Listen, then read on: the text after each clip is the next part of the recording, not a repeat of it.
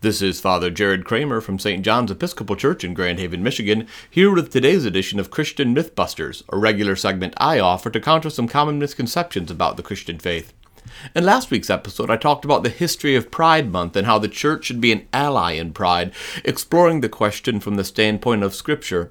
To continue our engagement with Christians in Pride, this week I want to exit the theoretical and enter the lived world of LGBTQIA plus Christians by sharing with you a few people in the church who've been tremendous leaders and role models for the gay Christian movement.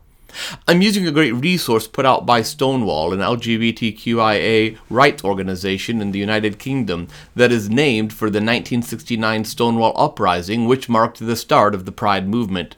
Their motto is acceptance without exception, and you can find out more about these and other individuals by Googling the 48 page booklet, Christian Role Models for LGBT Equality. Rachel Mann's given name at birth was Nick because she was assigned male at birth. However, from the age of four, she always felt like she was a girl. She prayed every night growing up that she would wake up as a girl the next morning. Eventually, she rejected God because she couldn't understand how a loving God could create someone like her with, with such a deep internal struggle over her gender identity. Rachel began to transition when she was 22, and it wasn't until she was 26 that she had a strong enough sense of who she was to try once more to offer herself to God, to a God who, in her words, quote, wouldn't let me go. She finally prayed to God, afraid of what God might say back to her and what she heard instead of condemnation was this Actually, I love you, Rachel, in your deepest being, and I accept you completely.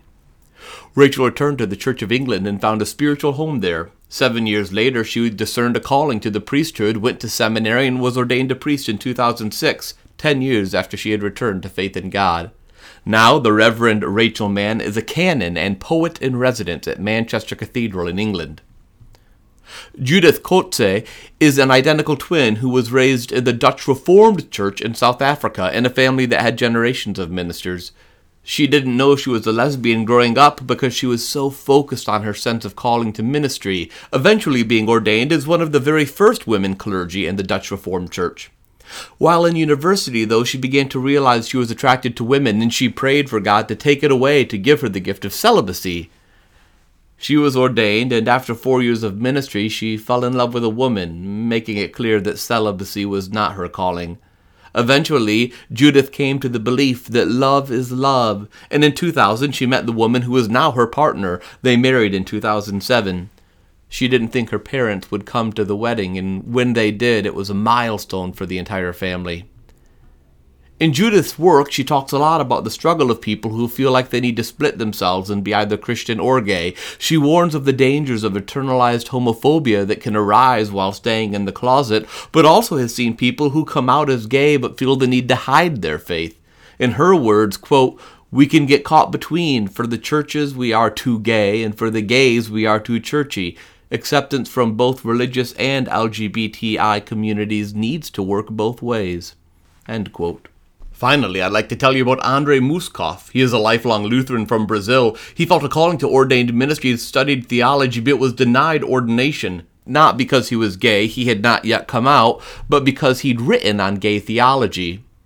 He tried to find another vocation and went through a dark place, even considered suicide.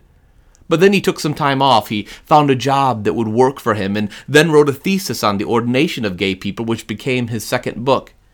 He now writes as a Latin American liberation theologian and tries to help people read the Bible in context. And so he points out that the destruction of Sodom and Gomorrah was because of violence and not sexual identity. And if you look at the story of David and Jonathan in the Hebrew Bible, you see conversely a story of two men who deeply loved each other, a love that does not seem to be condemned at all. Andre believes religion can and should play a large role in overcoming the phobias surrounding LGBTQ people, and he is a leader in that work. What I hope these stories demonstrate is that if you are in the LGBTQIA plus community and, and you don't think there's a place for you because of what the church has told you or your family or anyone at all, please don't give up. God loves you, and there are great things that God wants to do in and through you, no matter your gender identity, no matter who you love.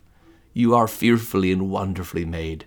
And if you're someone who lives in West Michigan, I'd invite you to join me on Sunday, June 27th at 10 a.m. at the downtown Waterfront Stadium in Grand Haven for a special Pride worship service to celebrate all of God's beloved children. Thanks for being with me. To find out more about my parish, you can go to sjegh.com. Until next time, remember protest like Jesus, love recklessly, and live your faith out in a community that accepts you but also challenges you to be better tomorrow than you are today.